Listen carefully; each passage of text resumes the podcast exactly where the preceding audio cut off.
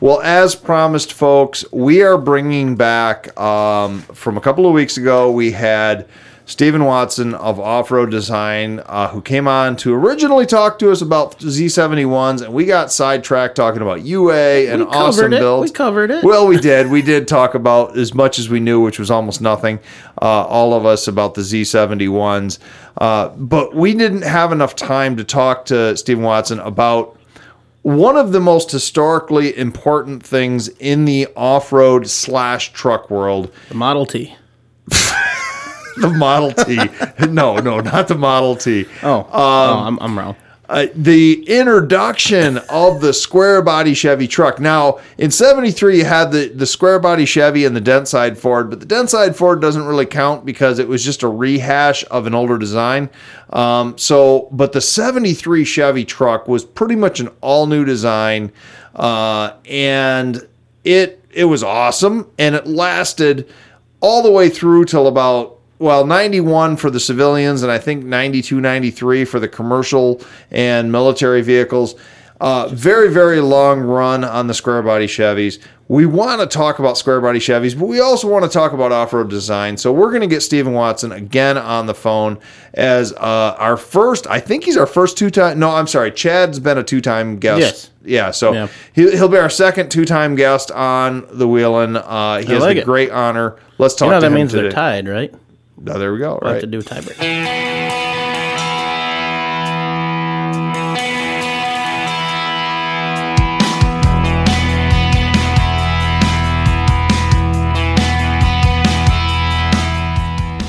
It's time to hit the trail, lock in those hubs, and throw it into low range. Because you are listening to Wheelin' with Keith and Johnny Orange, broadcasting from the Thin Line Off Road Studio. They're here to talk about 4x4s, trucks, and everything to do with enjoying the great outdoors. Buckle up. Here's your hosts, Keith and Johnny Orange. All right, Stephen. Do we have you on the line, sir? I am here. Can you hear me? Oh, we can hear you Sir, just welcome fine. back. Well- Perfect. we are winning. Oh, Yeah, absolutely. um, you Been know, an entertaining two weeks. We now know who the president is. I mean, it's going to be great going forward here, man. sure, John. Sure. So uh, I, I put up an Instagram post about that, that that at about that time, and what I decided was that Red Rocks won. They're better than Blue Rocks. Oh, there you go.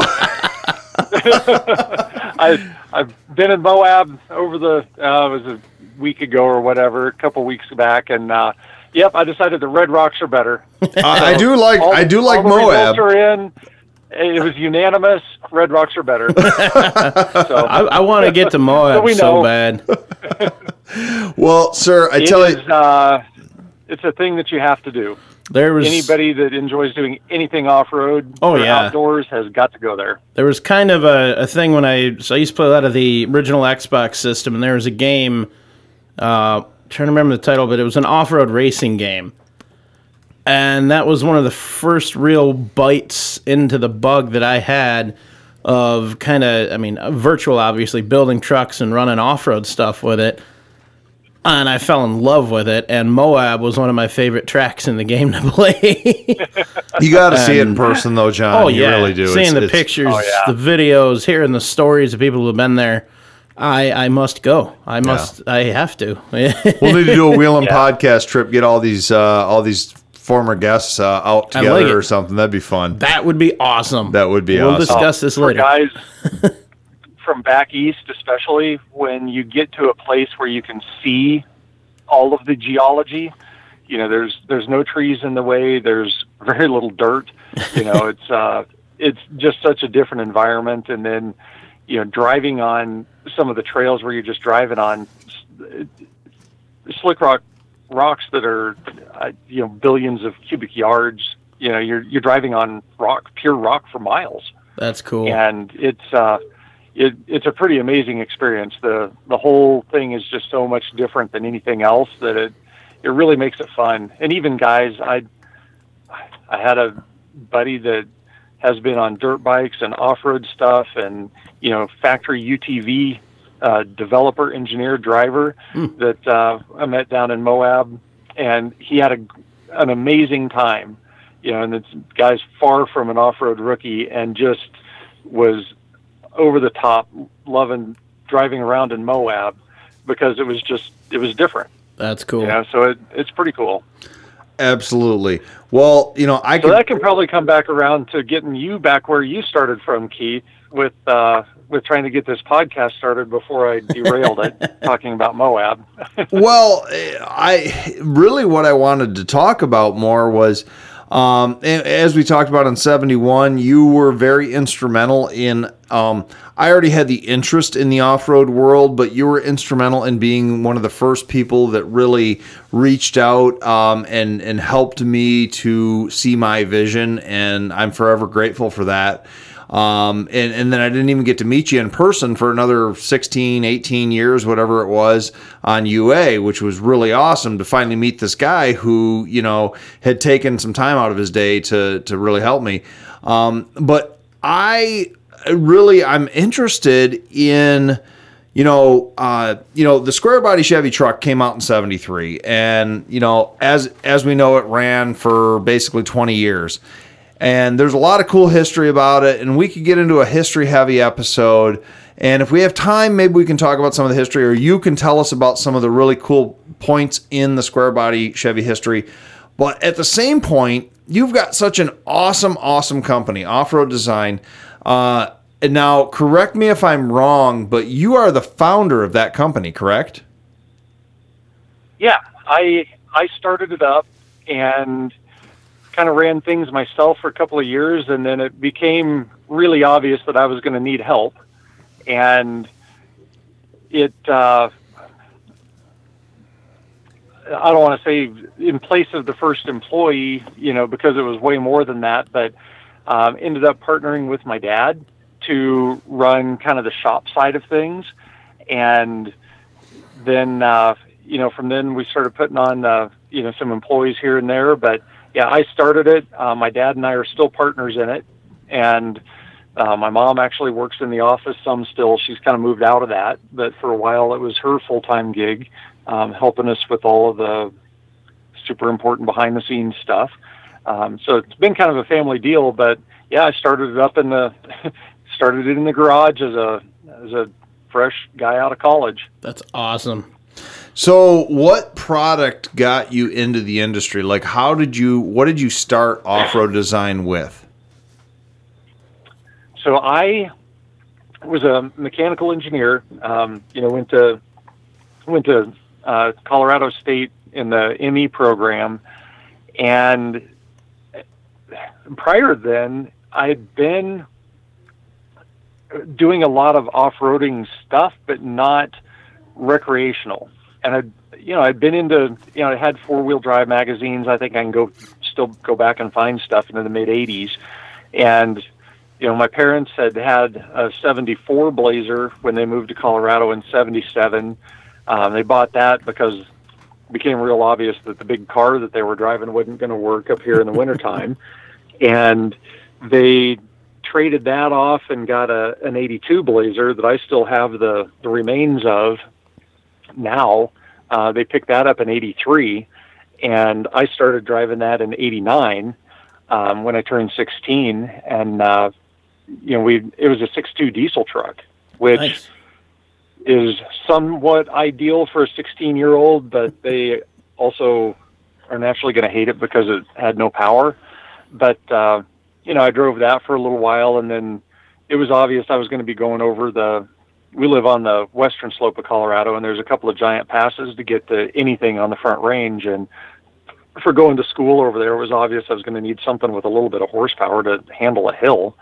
So we built a 383 for it, and then we promptly built a transmission for it, um, and you know ended up with a little bit of lift on it and I met some buddies in college that were more into recreational off-road stuff and started getting into that. One had a an FJ40 that he he bought kind of built. Um, it had a pair of Lock-Rights in it, some 33-inch swampers, and had the four-speed tranny and the three-speed transfer case, which is really a two-speed transfer case, but it's the transfer case that came behind the three-speed tranny and had a deeper gear.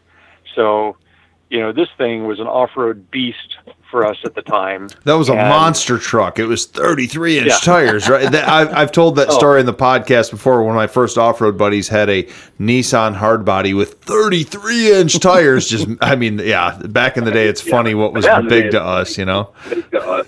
Oh, and those things, you know, super aggressive, and he just idled through mud holes that none of us could get through, and you know, and that that was the beginning. You know, we started.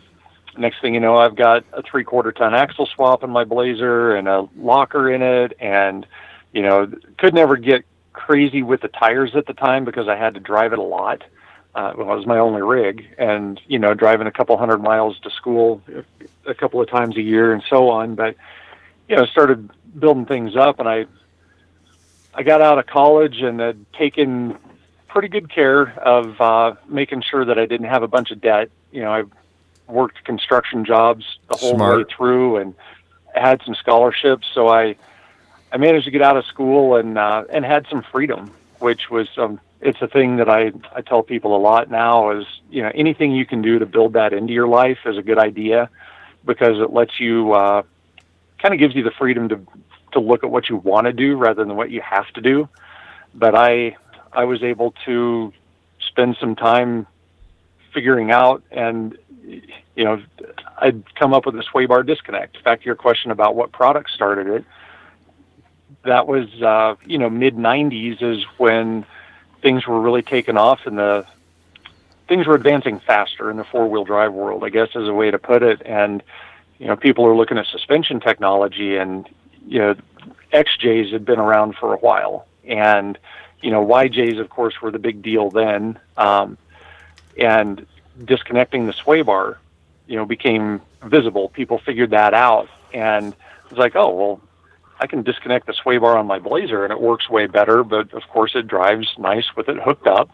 So I came up with a sway bar disconnect for it. And I got out of school, and like I say, I had a little bit of time to uh, to be able to figure things like this out, and didn't have a, a bunch of pressure. Uh, my dad, um, some of your listeners might remember, I talk about, uh, you know, my dad grew up in a refinery, um, worked on power plant stuff, worked in mines, worked commercial and residential construction up here, and um, so we basically had a fab shop out of our garage.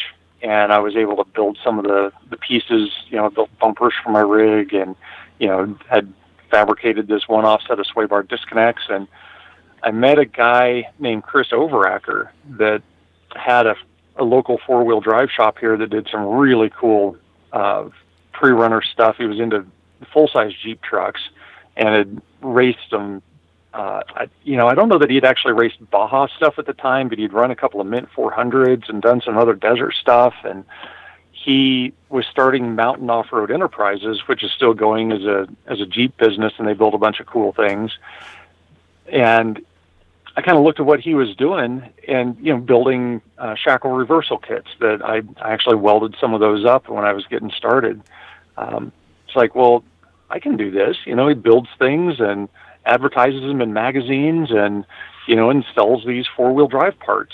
And I didn't have any real commitments, so there was a a quiet time sitting on a mountain trying to figure out what the heck I was going to do with my life. It's like, well, I'm going to try this out and see where it goes. and Chris uh, invited me to go on a trail ride, uh, a photo shoot with him to go down to Grand Junction and do a, a shoot. He was uh, showing off this shackle reversal uh, buggy leaf system and uh, doing it with Four Wheel and Off Road magazine.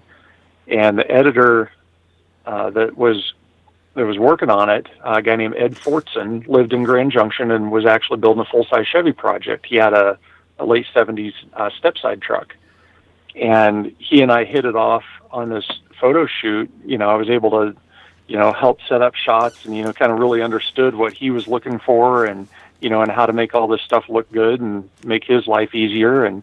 Um, it turns out he's got a Chevy truck and I've got I'd taken a set of sway bar disconnects with me. He's like, "Wow, that is an amazing idea. We're writing a story about that."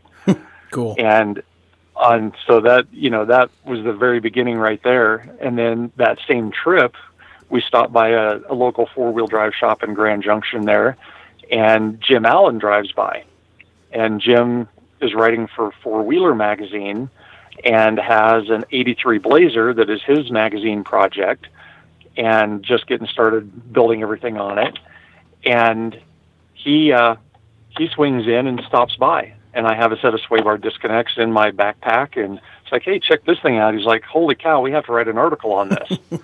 and I mean, just like that, you know, I'm in the two big magazines, and and this was a time when that was the media source. So, you know, I'd have a phone number set up. It routes into my bedroom in my parents' basement next to the garage, and you know these magazines come out, and all of a sudden people are calling up and ordering sway bar disconnects, and it's like, wow, maybe this will work. And you know, next thing, uh, you know, another, I guess, big media influence is uh, David Freiberger was editor of Petersen's, and uh, he wrote an editorial about somehow it was something about a shackle flip. You know, there's so many of these cool ideas. We need people building this stuff. And one of the things he brought up was a, a shackle flip. And I was like, well, I think I maybe had even built one by that time um, for my own rig. And, and I'd seen some others around. One that uh, Chris Overacker did um, in his shop is his local four wheel drive shop. He just built a, a one off. And it's like, well, that is a good idea. And I guess I'll build that now you know, Freiberger said so. and next thing you know, it's, you know, we put a shackle flip on Ed Fortson's truck and we put a shackle flip on Jim Allen's truck and, you know, we write magazine articles and, you know, we go on trail rides down in Moab for Jeep Safari and it's like, wow, all of a sudden I have more work than I can handle. Nice. And that, uh, that's what really kicked it off right there. That's crazy. So it all started out with, uh, um, shackle uh, Sway bar or disconnects. sway bar disconnects, and then eventually uh, shackle reversals and things like that. And so, but I mean, Yep. you you got into so much more though. I mean, um, today the company. I mean, I, I what your what are your major products today? What yeah, you do the doublers, you do the. Uh, do you do IFS to solid axle swap kits? Uh, if I'm mis- mistaken, no, yes. Um, Yeah. Well, and one thing, let me jump back to that sway bar disconnect real quick because it's, uh, please do. and I, I should have remembered this story to start with, but kind of shows, you know, we started doing things because we were using trucks and we needed things to make them work better. And the first thing that I ever sold was a set of sway bar disconnects. And I actually sold it up on the top of the Gold Bar Rim Trail down in Moab. Hmm. And uh, you know, another situation, I was up there on a trail ride, another guy on another trail ride. You know, we start talking. I look at his blazer, and the sway bar's hooked up. You know, and this is a kind of a bony trail, and you know, rides rough, and there's some articulation stuff getting into it. It's like you should unhook your sway bar, and I have this thing, you know, that you can hook it back up. And right there, you know, money changes hands, and the so the the very first thing that we sold, and it's something I like to keep in mind is yeah, it was on the trail. That's that's what we do, and and it's a, a pretty neat story because not everybody not everybody gets that. Not everybody sold their first product in Moab on a trail. Yeah. So I, I have a Yeah, question actually for you out then. in the dirt. do, you, away. do you keep a set of sway bar disconnects on you at all times just in case because of how it all started? I probably should, but but, uh, but I don't. Yeah. So, I I have a business card now. that works too. it. That But- works too. yeah but that i thought that was pretty cool. And it shows you know all this stuff is really trail oriented. And you know you talk about where we're at with our product line now and a lot of it uh, evolved out of the the square body trucks because that was the big deal was you know that's what i had. That's what i started four wheeling and we started figuring out ways to make everything work better. And that's why why we developed all the stuff that we did is you know hey this this doesn't work. You know this steering system is broken you know when i go four wheeling i can't turn left you know I, we we got to do something different. You know hey i need deeper gearing because you know i can't do this stuff. I'm roasting trannies. I don't have any control. So we came up with a doubler kit. Um, you know, H- hang on real quick on that with- because while you while Yeah. you're on that, um, and that was something I Are you the original inventor of the 203 205 doubler kit? No, like most things in the world, nobody really knows who actually came up with a lot of this stuff. There was And, some you know, homebrew the stuff flip, beforehand or something? Yeah, you know, I'd seen, uh, you know, the shackle flip. I'd seen people doing one-offs before, and we kind of commercialized it. You know, we built a bolt-on thing that a guy could buy and put on their truck. Nice. And same similar thing with the doubler kit. Um, I thought it was more original than it was when I found out later. But um, you know, I've heard rumors of guys in Iceland gutting 203s and using the reduction box in the 70s. And you know that I have no evidence of any of that. It's you know just kind of been a rumor, but um, come to find out, um, Adam Woodley at Wide Open Design his dad built doubler kits for years, and I have no idea how far back that goes. But it, you know, it was local stuff for local guys. Um, and Wagner Machine was the was a similar way. Um, they were a shop in Oklahoma that, um, you know, none of it was commercial. You didn't find anything in the magazines. Um, but if you lived anywhere near there and and knew those guys from, you know, from the trails or whatever, um, they could get you a doubler kit built.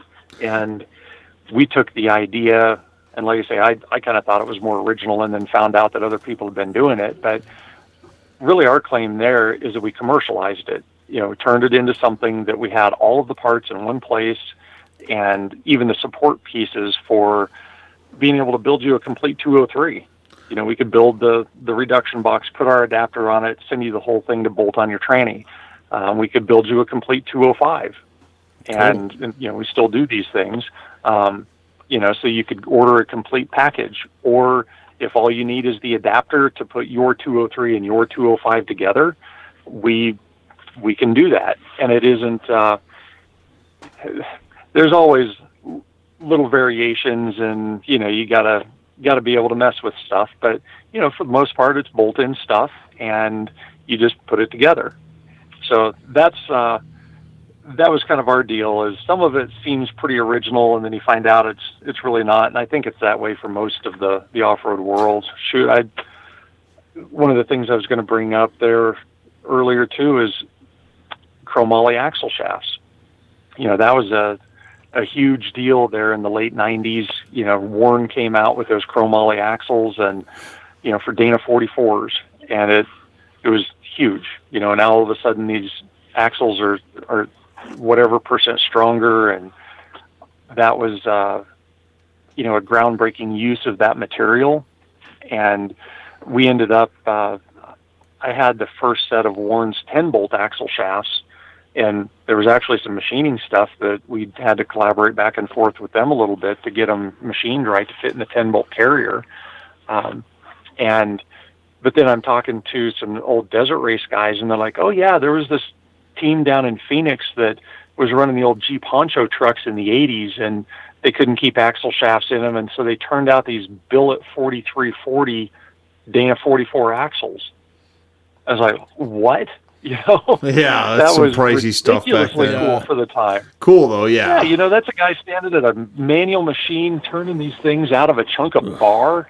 You know, no forgings involved. It, so Long day. yeah, everything that we think is new, somebody's probably thought of it before, um, but it may not just be fully refined, fully commercialized, fully set up as something that the bugs are worked out, uh, that kind of stuff. Well, that's that's what I'd like to say there too. Um, uh, I now I've personally never run a 203 205 doubler, but I've known and wheeled with many many people that have, and something that I have known and observed firsthand over the years, uh, without mentioning names of say potential competitors or anything like that, but. Um, there have been in some of the lower scale production um, you know outfits. There have been issues with uh, engagements uh, machining being slightly off because these are things were done by hand on a bridgeport or whatever the case may have been. Um, and people have had um, i guess you know mixed luck with some of the smaller outfits there. But I tell you what, uh, in in my now 20 years of wheeling and seeing I don't know how many ORD 203 205 doubler setups on the trail, I have never heard about anybody having an issue with any of your stuff. And like you said, you commercialized it, so it, it, in some manner of it, you put an engineering mind to this product and made it so it was, you know, it, it was beyond the whack and tap with uh, some parts in your garage to an actual produced product that you could have faith in. And you know that's a very important thing because a guy you know building an off-road truck the last thing he wants to do is take you know his one or two weekends uh, off that he can get from his day job a year go out on the trail and then all of a sudden break because of some crappy machining or something. Uh, you know, I've never seen a, an issue with any of your products on the trail. Um, I'm sure John hasn't either. And, you know, so, you know, that's, uh, you, you may not have invented the product, but you sure enough put it, it into, you made it better and you put it into the mainstream and you created a product that people can have faith in. Well, and that, that goes back. The reason why we do this stuff is to use it on the trails. It's all you know. It's kind of based on that. And one of my early four wheeling experiences, you know, again back in college, I uh, I did a couple of trips out into Utah that kind of got me. These days, you call it overlanding. You know, we we went camping with trucks, but I went out into the the Maze District and Canyonlands, and and one trip I went solo, and uh, another trip I I went with a a buddy. We went into the Needles District. Um, I did a trip out there with my brother into the Maze District. You know, but on all of these, we were, you know, either myself alone or another guy in one vehicle. You know, we didn't have another rig with us, and especially when I'm out there alone, the the Maze District is something everybody. I mean, you talk about Museum of Off-Road Adventure. That's a that's a place that needs a a citation there. You end up somewhere in the neighborhood of 100 miles from pavement and when you get to pavement you're still not anywhere. Hmm. and and those miles aren't straight. You know you can't straight line it in any way. There's canyons out there that you know they call it the maze for a reason. You can you can get down there and get lost. And when you when you do that kind of off-road travel you can't have things break. You know stuff just it has to be reliable. And it's uh it's something that's carried through with everything that we do is is that is the number one thing is it's got to stay together and and get you home. And some of it is that experience of just being far from home and needing to trust your vehicle to bring you back.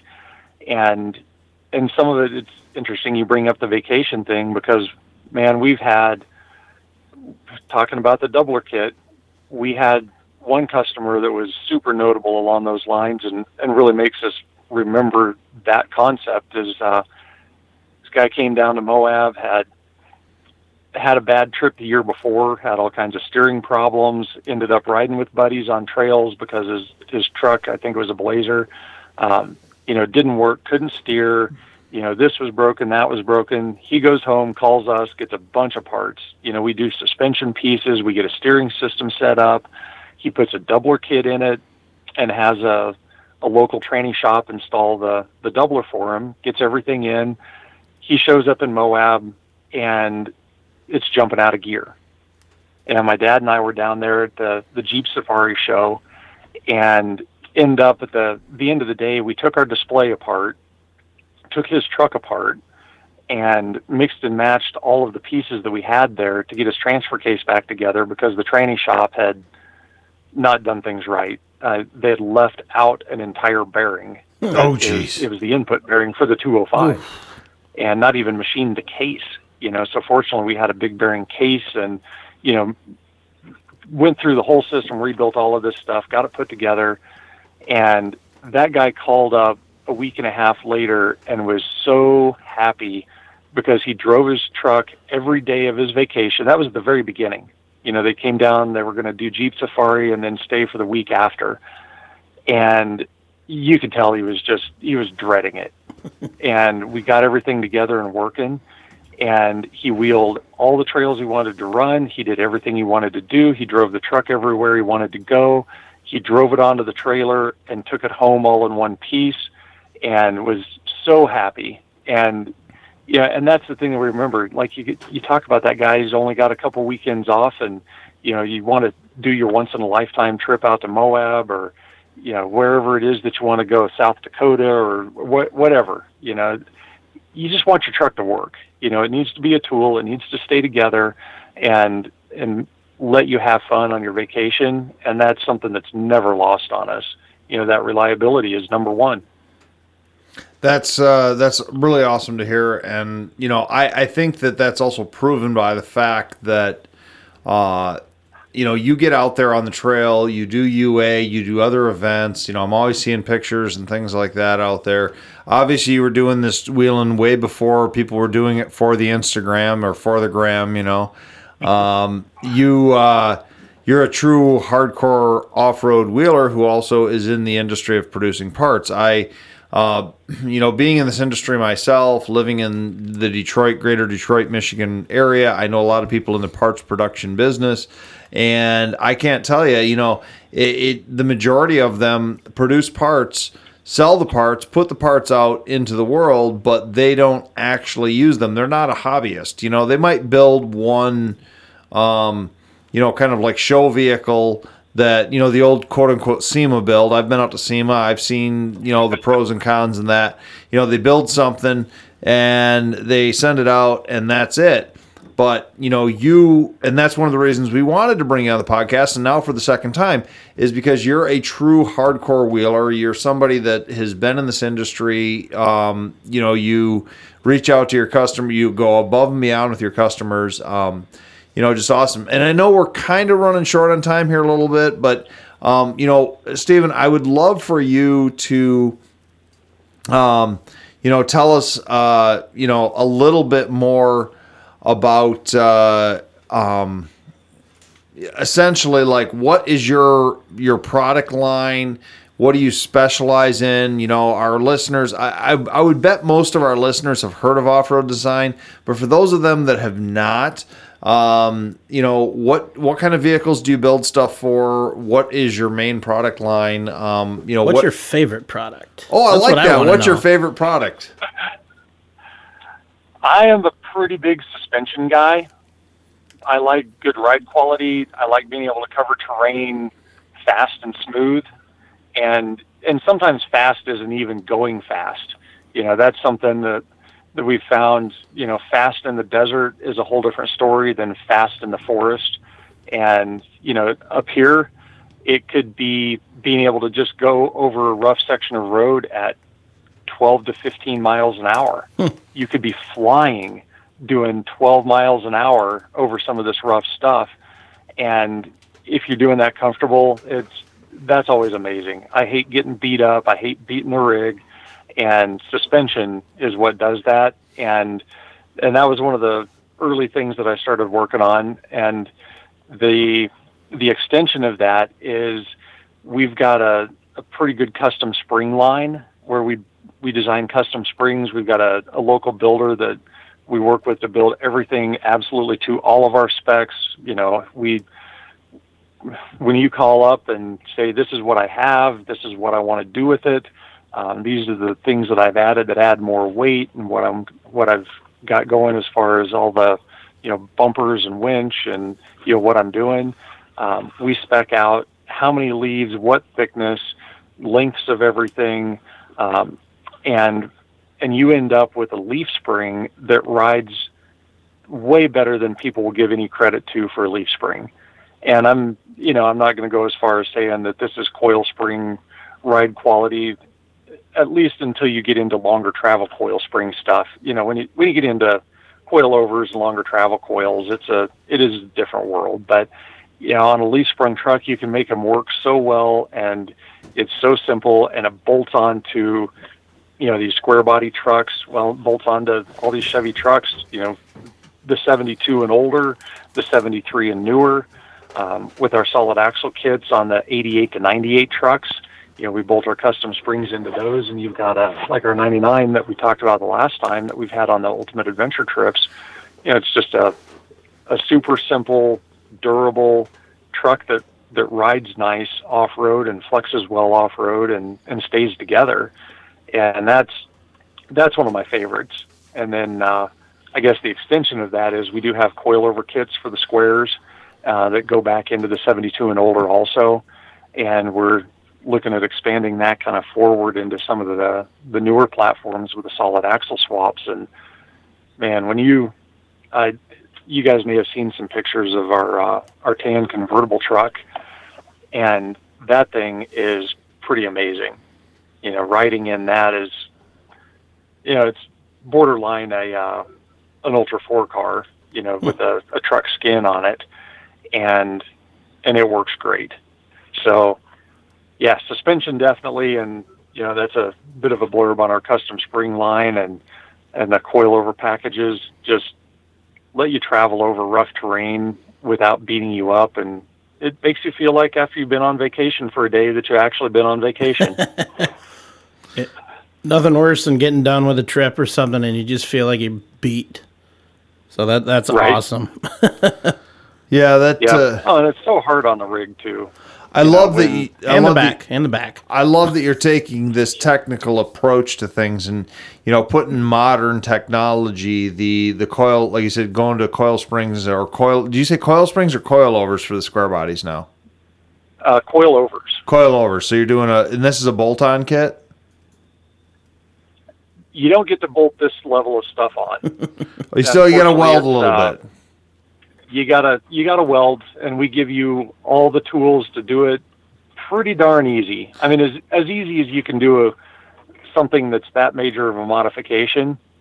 Um, and and the results when you're done, the the trucks drive great, and that's something that people don't give enough credit to, and and kind of comes around the the square body market, and we we should probably talk about some square body tech here at some point on your square body episode. But the uh, it's, it's so all you, man. It's all you.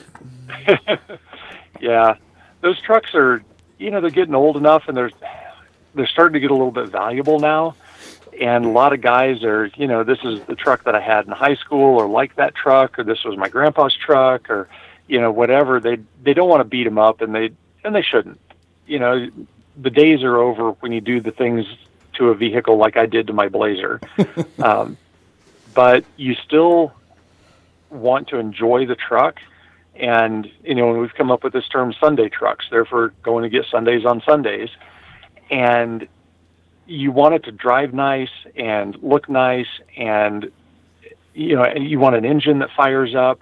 What really what you have to do is take away all of the reasons that to not drive the truck because most of us have another car.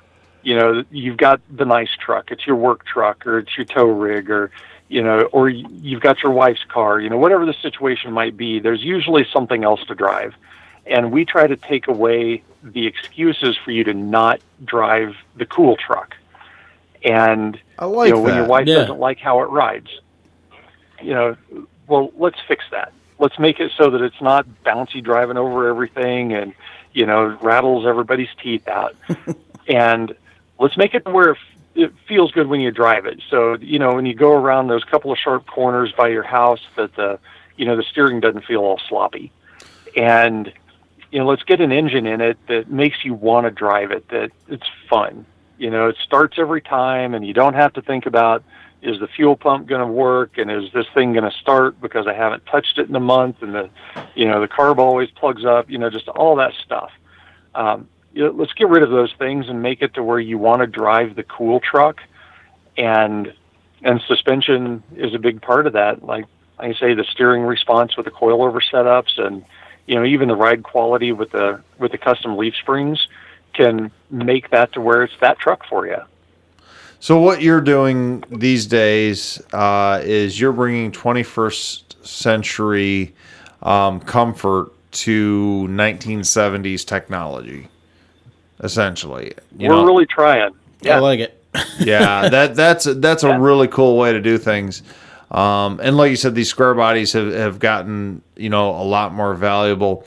Uh, you know, we can always do in the future a square body history episode. John and I can do those history episodes. We do heavy tech and stuff. But, you know, knowing that you're such a big square body guy, as well as other trucks and in the doubler industry and all the other things, um, you know, I think it was more important to talk to, you know, I, I, I've kind of always considered you like Mr. Square Body Chevy guy. I mean, I know that your business idea and your business plan is for other vehicles as well, but I'm sorry, Stephen, you're kind of stuck with that. Like you're known to be the sh- the square body Chevy guy out there. And the sway bar disconnect guy. Well, yeah, right now now the sway bar disconnect guy. Yeah, sure, we, sure. Uh, you know, a couple of years ago, a few years, whenever coming home from the SEMA show, you know, there was always a always this push. You got to move into the new vehicles, and man, you look at the all the big lift kit companies, and it's a race to get the newest thing out. And you know, now it's getting the newest CAD files before the vehicle's released, so that you can have a suspension ready for it when this new model hits the showroom floor, and you know, and be ready to lift the truck when it comes off the dealer lot. And we're coming home from SEMA at, at one point, and there were so many square bodies floating around, and so much of this old stuff being built and used, and you know all the cool products for it. You know, people doing all the engine swap parts and cool tranny swaps, and on and on. And you know, we just had this thought. It's like we we could work on square bodies for the rest of our lives, and it would be okay. You know, we could make a living doing this and especially, I mean, you look at early Broncos, they didn't even build a quarter million of those things. They built more Blazers in one year than they ever built little Broncos. Hmm. And there's, I don't know how many little Bronco specialty companies. So, you know, we did have that thought that, uh, you know, square bodies could be enough, but man, let me say, I, I have this curiosity. I, when I sat up on the side of the mountain, but across from my parents' house, wondering what I was going to do, and decided that I was going to do this and see where it went. You know, I'm still trying to carry that curiosity in, and you know, we're we're starting to play with IFS now, and see where that goes because that technology has increased so far. And you know, I've uh, I'm a co-driver in a an IFS Ultra Four car that's just amazing what that thing will do, even in the rocks. And it uh, it's definitely getting to a point where there's there's all kinds of cool new stuff, but we're definitely not abandoning the squares. You know, that's uh, there's such solid trucks. I mean, my my 16 year old's building one now. My 19 year old has one sitting in the yard, and he's working circles around it on all kinds of other stuff. But you know, they're they're cool vehicles for for them to work on, and it's equally cool for you know my electrician buddy to to have one that he drives every day that he's got a an L92 and a 6L80 in it, and I keep trying to talk him into putting some coilovers on it to just ice the cake and you know and make it to where it doesn't rattle his teeth when he hits potholes. you know, it's they're they're a, just a super cool platform to work with. That uh, coilover setup that you're talking about, um, correct me if I'm wrong. On the square body Chevys, was wasn't the two wheel drive and four wheel drive frame the same? They're really similar, but they're not the same. Oh, okay. Uh, they're close enough to where, like doing coilovers, it's essentially a four wheel drive conversion. Um, when you start looking at bolt and leaves on them, we actually have a, a new hanger kit to uh, to put, uh, you know, to do a main eye hanger, um, so you can convert them with the leaf springs. Um, so there's there are games to play off of the two wheel drives, and they were coil sprung, but uh, none of that's very useful as far as as making a, a four wheel drive truck work right. So we actually played around a little bit with coil springs by themselves, and the packaging is tough.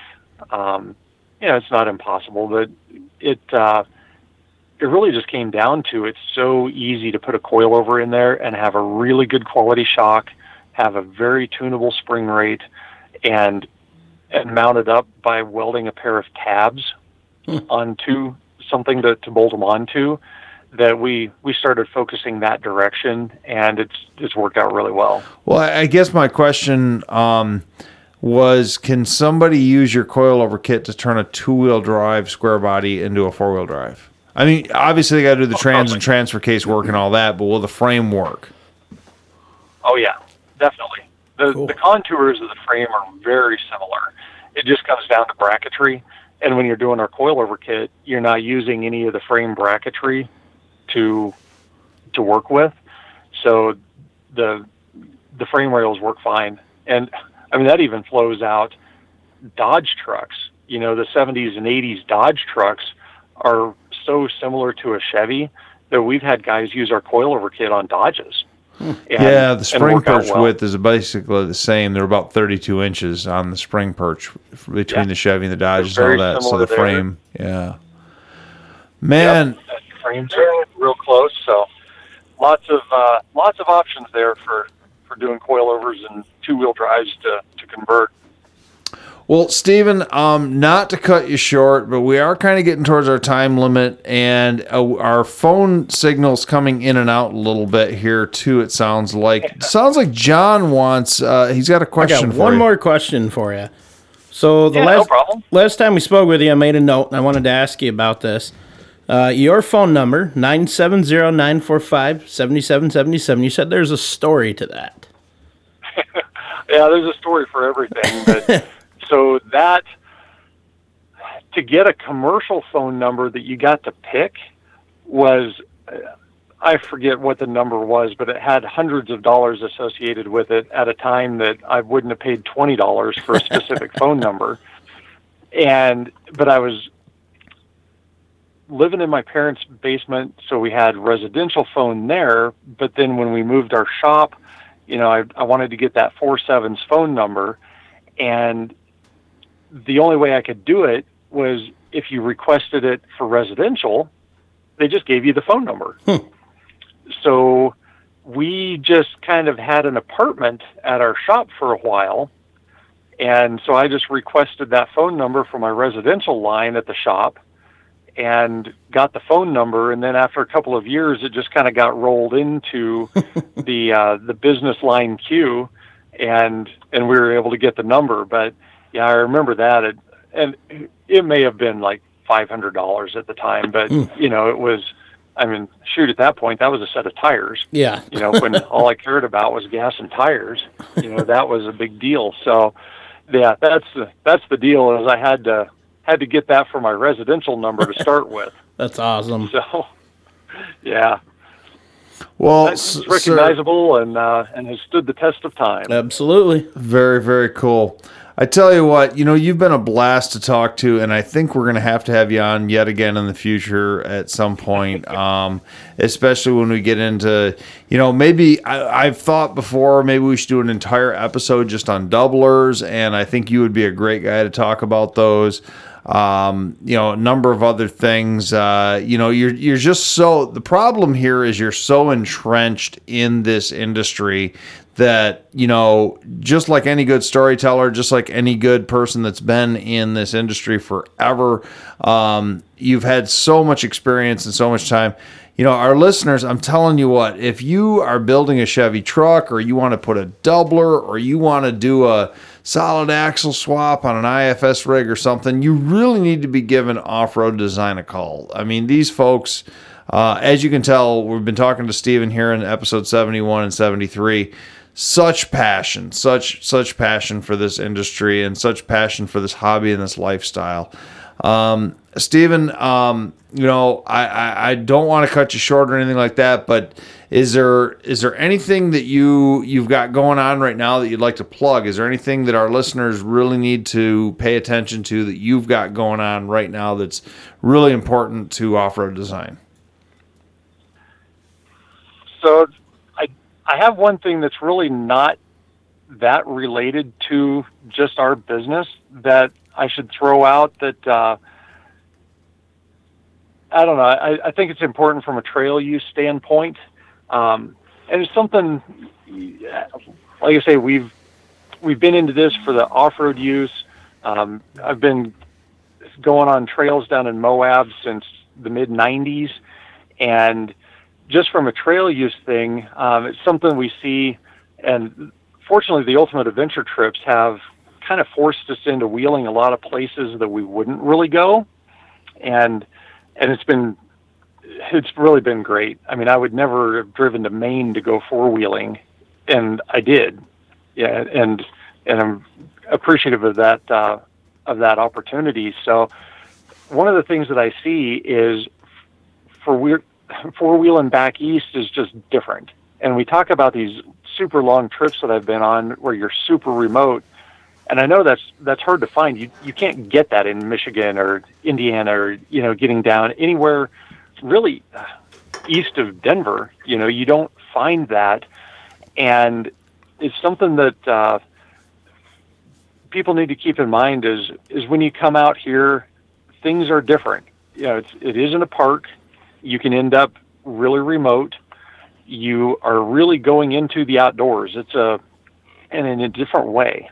Um, the trail etiquette is different. Um, I know we've. It, it was shocking to me when we went to some private parks back east, and we. I don't know if we were in Texas or Missouri or, you know, farther north in Midwest or what, but you know, we had these farmers telling us they wanted us to drive down this this fence line or whatever to get back to this trail that they had because they'd only cut it out a couple of months ago and it was already overgrown. Gotcha. And that is such a foreign thing for us because, you know, especially in the desert, you get out on the Colorado Plateau and you know, and even out in the Mojave, and the the terrain is pretty fragile. And you know, I know back there, especially on private ground, I totally understand how people don't care if you get off of a trail and you know and go park over here or you know go drive around a, a rig to go over there because it doesn't matter. It's this stuff will grow back. It's not impacted. There's so much moisture that things are not a problem. But out here you really got to pay attention to it and do i guess just to keep things short do some research on trail etiquette um, for the area you're going to be in. And and really think about, especially out here in the desert, stay on the trails, you know, and, and think about this because we have a, a lot of trails being opened up and the more capable vehicles, and we're, we're part of helping create this world. We've created out of our full size GM some really capable vehicles, and you can shoot, you can go out and put a down payment on a RZR and have a very capable vehicle, or a down payment on a Jeep Rubicon and have a very capable vehicle. And there's a lot of people getting into the outdoors that that didn't didn't start there. You know, they didn't they may be into it more for the sport side, but they're not as entrenched in that outdoor lifestyle and really need some help knowing how to handle themselves outdoors and make it so that we can still have vehicle access to a lot of these areas and it, it is a lot different coming from back east. I'm I bet a lot of your listeners or most of your listeners probably are there, and uh, I guess it's just a a request to know what you're doing when you come to a different place, no matter where it's at, and it could even be on our side. You know, I, like I said, I was shocked when we got to some of these parks back east, and they don't care where you go at all. Just you know, go, if you want to drive up that hill, go drive up that hill. That's fine. Um, you know take advantage of that because that's not what all the world's like. And uh you know let's all all keep it together and uh and try to keep this stuff to where we can keep wheeling on it. Absolutely. One of the things that we have um continue to promote through the Museum of Off-Road Adventure is um, responsible trail usage. Um, you know, we stay anti-political on a purpose, but we try to get the people to you know, we're trying to outreach to younger generations and things like that for, uh, you know, saying, hey, this is something you can do. This is fun. Uh, here's the history of the vehicles, but you can still go out and use these. And uh, that's what, uh, you know, we've got this same mindset. So, you know, we're, we're, we're out of time today. Um, but I tell you what, I'm going to let, yeah. I'm going to let Johnny Orange kind of talk to or let everybody know where to find us. But stay on the line here. Um, we do have a couple of things that we want to talk to you about here. But uh, Stephen Watson, once again, of Off Road Design. Um, if people need to get a hold of you, it's it's offroaddesign.com. Is that the, the website again? Yeah, offroaddesign.com. Um, you know, there's contact us, all kinds of cool info. We're always putting up more stuff there. Um, socials, we got Off Road Design uh, on Instagram and on Facebook, and we can, you know, we got messaging systems there, so we can help you out there. Um, as uh, as Johnny mentioned, uh, nine seven zero nine four five four sevens. Um, always well works during the day. Um, it doesn't go into my bedroom anymore, not for the last 20 something years. So, um, you know, welcome to call. And, you know, we've got a handful of people there that are, well, they're, they're my people. They, they're like us. You know, they, uh, they four wheel and know these trucks and, you know, we're all happy to help you out and get your truck doing what you want to do. Thank you so much, sir. Yes, thank you, sir. Um, John, where else can they hear from us? So if you go on Facebook and search for 4x4 Talk, uh, you can reach out and interact to Keith and myself on there, as well as the other listeners of Wheeling. I uh, got to give a huge shout out and a thank you to Mr. Andrew, our producer. Uh, yet again, without him, none of this would be possible. Uh, you can also reach us on patreon.com slash Radio, access to our after show, The End of the Trail. A lot of bonus content there, a lot of extra stuff, a little bit more free range, shall we call it, than our normal show. Sure. And uh, yeah, if you have any questions, just feel free to reach out to us and we'll go from there. So, with that, thanks for listening and have a good one, everybody.